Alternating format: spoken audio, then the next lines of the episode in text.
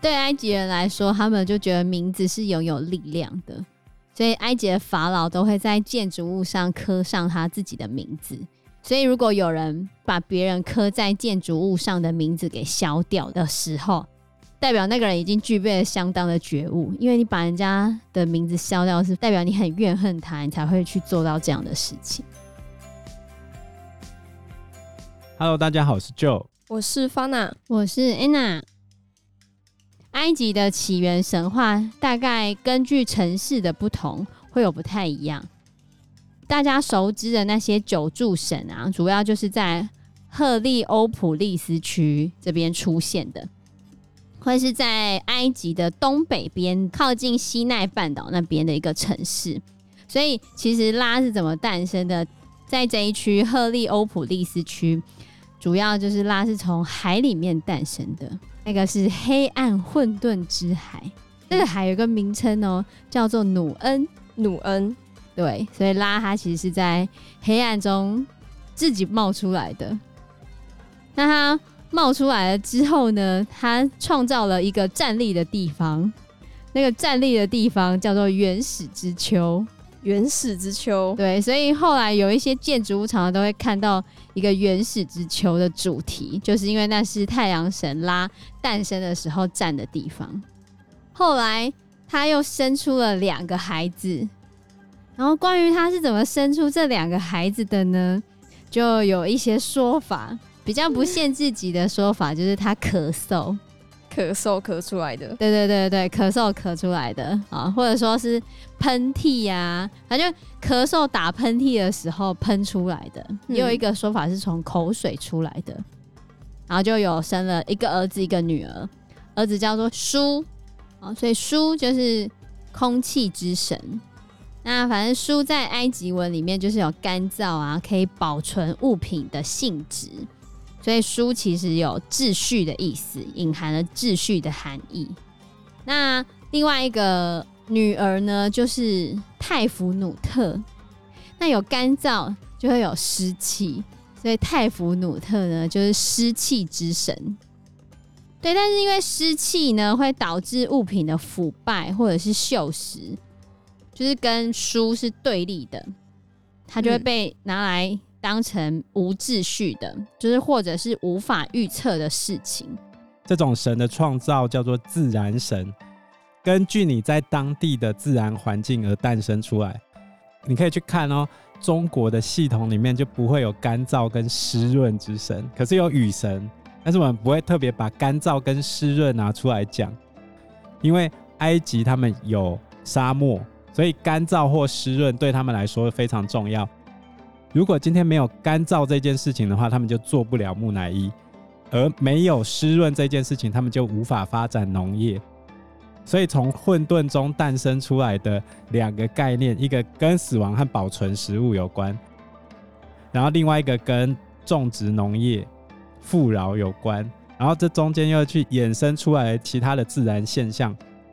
然后他们就用这样的自然神系统，把原先无法解释的东西全部包裹进去。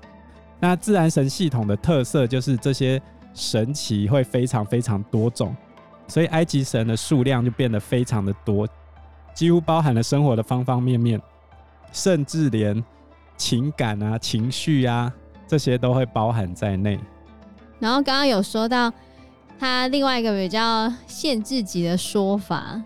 就是拉有一天起来心情好，就开始自我安慰，就从他的粘稠液体中诞生出了他的儿子跟女儿，就叔跟泰弗努特，所以就比较限制级一点。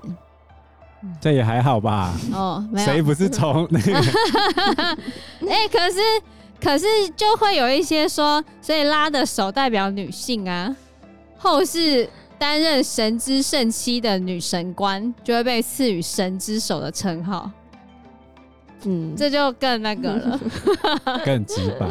对，很直白，因为拉的手代表女性，而且后面啊，就是这两个孩子就调皮，有没有？舒跟泰弗努特就太调皮了，然后他就跟拉在努恩这片大海中失散了。失散了，对，小孩子不见了怎么办呢？后来拉非常的难过，嗯、他还取出了他的眼睛，嗯、来找他两个孩子的下落。然后没多久之后，终于找到他的孩子了。这时候拉喜极而泣，掉下来的眼泪就变成人，嗯，所以人是拉的眼泪诞生的。那你就要庆幸还好他小孩有走失，不然人就不会出现了。哎、欸，那我很好奇，拉是男生还是女生？跟刚才那个神之手有关嘛？如果他不是男的，那个哦，欸、也是啊。那有看起来很凶猛威武的女神吗？有啊，就是据说拉他开始变老之后，大家不喜欢老人的话，他有曾经被说他越老越昏聩不堪，就大家不像样。老还灯，老还灯，对，神也看不起他，人也看不起他。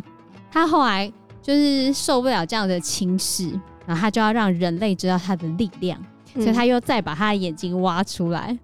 上次挖出来是要找他的小孩，好，这次他就再把他的眼睛挖出来，然后他的眼睛就变成母狮子的姿态，没有，有点像那个我们讲说印度湿婆神的那个愤怒之眼。对，那是他的第三只眼，这是拉的双眼，他把他眼睛挖出来，然后眼睛变成了母狮子，嗯、然后这个母狮子呢就变成女神赛克迈特。那这个赛克迈特女神，她的样貌就是女狮子。那这个女神呢，她就是复仇女神，因为她继承了拉的憎恨、复仇、残忍、破坏种种的负面情绪。她就开始为非作歹，他就开始欺负人类，把人类杀掉啊，然后把人类大卸八块啊，把人类的血吸光啊之类的，就做了很多很可怕的事情，做到连拉自己都觉得，呃，这也太可怕了吧？那后来怎么办呢？即便拉也没办法控制这个赛克麦特，可是他创造的，对啊，嗯，就像湿婆神，我们那时候讲湿婆神，他也是没有办法。打赢他的第三只眼一样啊！你最大敌人就是自己啊！所以后来赛克麦特欲罢不能，而且他因为那种杀戮的乐趣非常的开心。后来到底怎么办呢？所以其他的神就开始讨论，然后他们就是从石榴跟曼陀罗果抽出来的那个红色的果汁，他们就把它做成像人血一样的。样貌跟口感一样的饮料，就放在那个赛克迈特出没的地方，那就让他去喝下这些很像人血的饮料，然后喝完之后他就喝醉了嘛，喝醉了之后他就倒在地上，然后拉才把赛克迈特的力量抽出来，所以这是就是回应刚刚问的那个有没有形象很恐怖的神？有啊，就是赛克迈特。哦，因为她是复仇女神，她的形象就是比较凶猛，对，就是狮子。拉主要的工作就是要跟黑暗巨蛇阿皮普作战，然后这个阿皮普在晚上的时候就会出现，要来吞噬整个世界，然后拉就要把它打回去，他每一天都会赢，所以他每天都在打这个蛇。欸、对，他哪一天打输，地球就灭亡了。是哦，可是人类还要骂他老还灯哦。他打这只蛇永远都打，应该说杀不死他是吗？每天都会出现啊。哦，拉打不死他，可是也不能被他打败，压力很大，压力山大。那这样拉不能死哎、欸，不然就没人打那只蛇是吗？啊，所以等一下会讲到，所以后来为什么拉就坚持要赛特继承他的位置，就是他觉得赛特的力量比较充足啊。他才不想让荷鲁斯这个小屁孩担任法老的职位，叫他再练一练啊！对啊，多练一点，多练一点，不然蛇不讲武德，把他打爆啊！哦，反正后来就是这第二代嘛，第二代就是舒跟泰弗努特，他们都是这样子，就是后面几代他们通常是兄妹或者是姐弟结合，所以这就影响到法老很多。为了保持神血传承的稳定，所以他们都会跟自己的兄弟姐妹结婚，近亲通婚。对啊，所以舒跟泰弗努特呢，他们就生下了两个孩子，就大地之神盖布跟天空女神努特。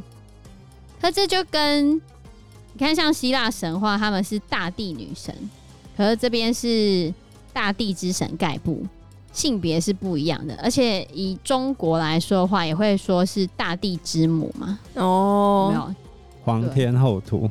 对啊，就是一般会觉得天空是男的。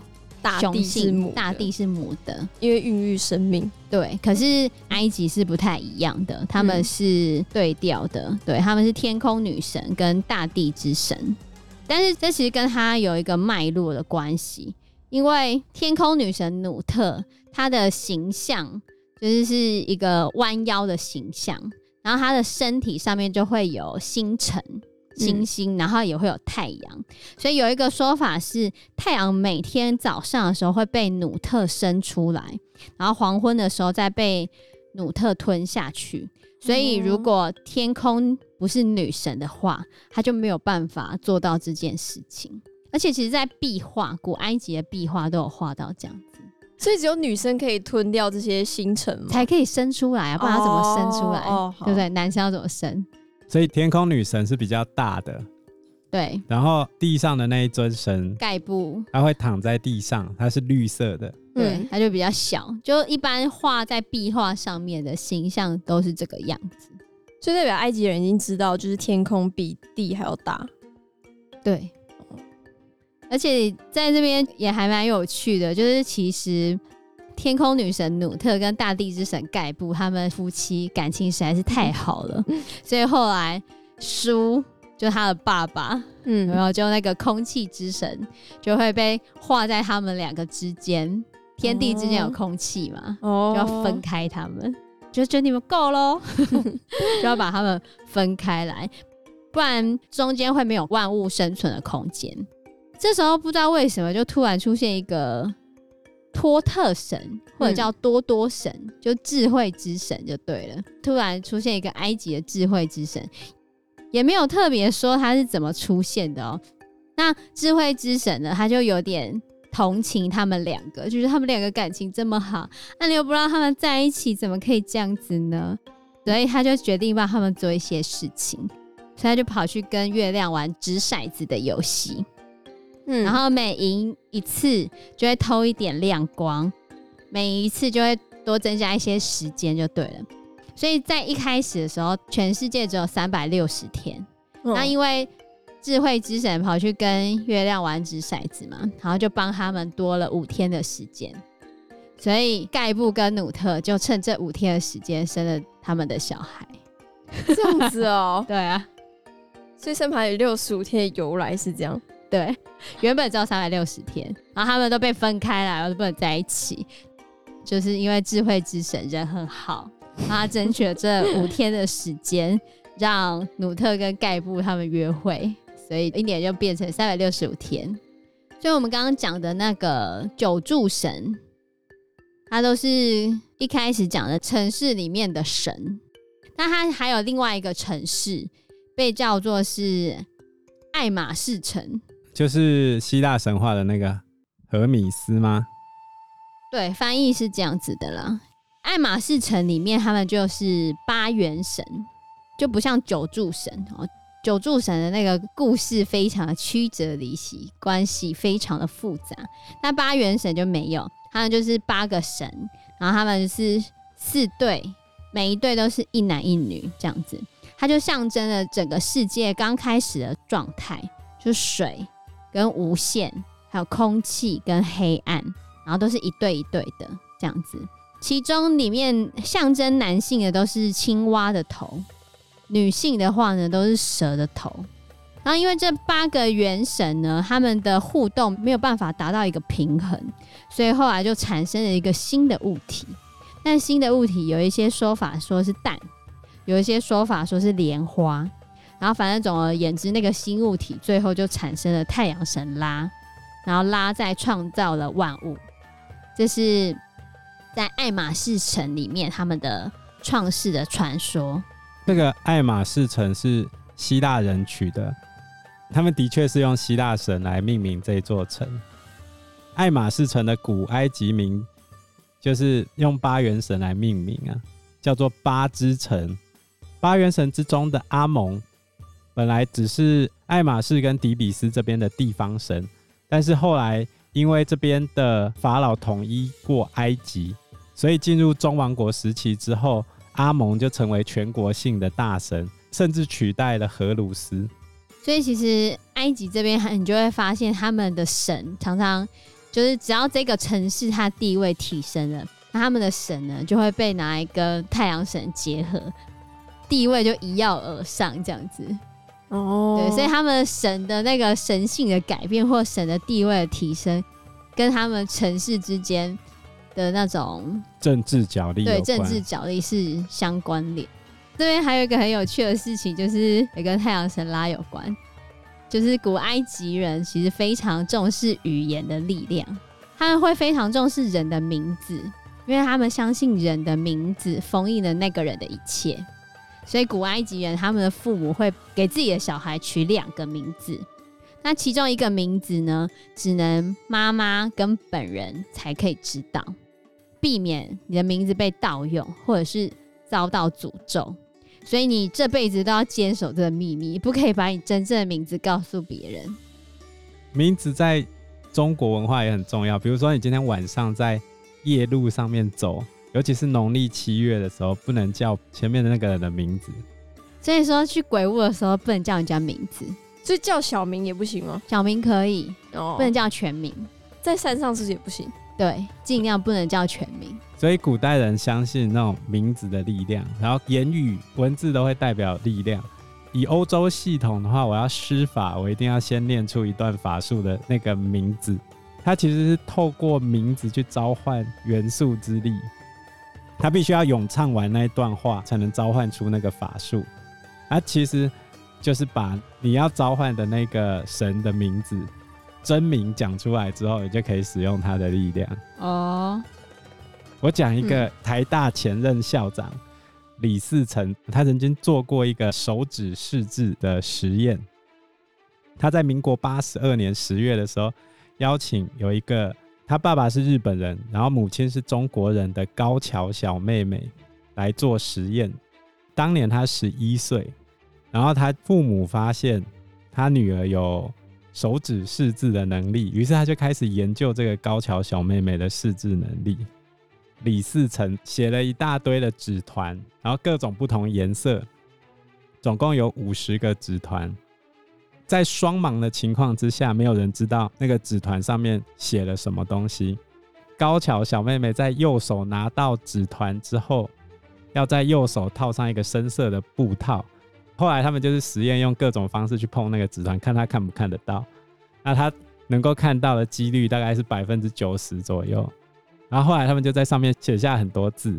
这个高桥小妹妹去碰到写着“佛”字的，她看到是一团白光。然后后来李嗣成就想说，那他有这个特殊能力，是不是也有其他人也有？于是他就开始探访其他人，是不是有同样的特殊能力？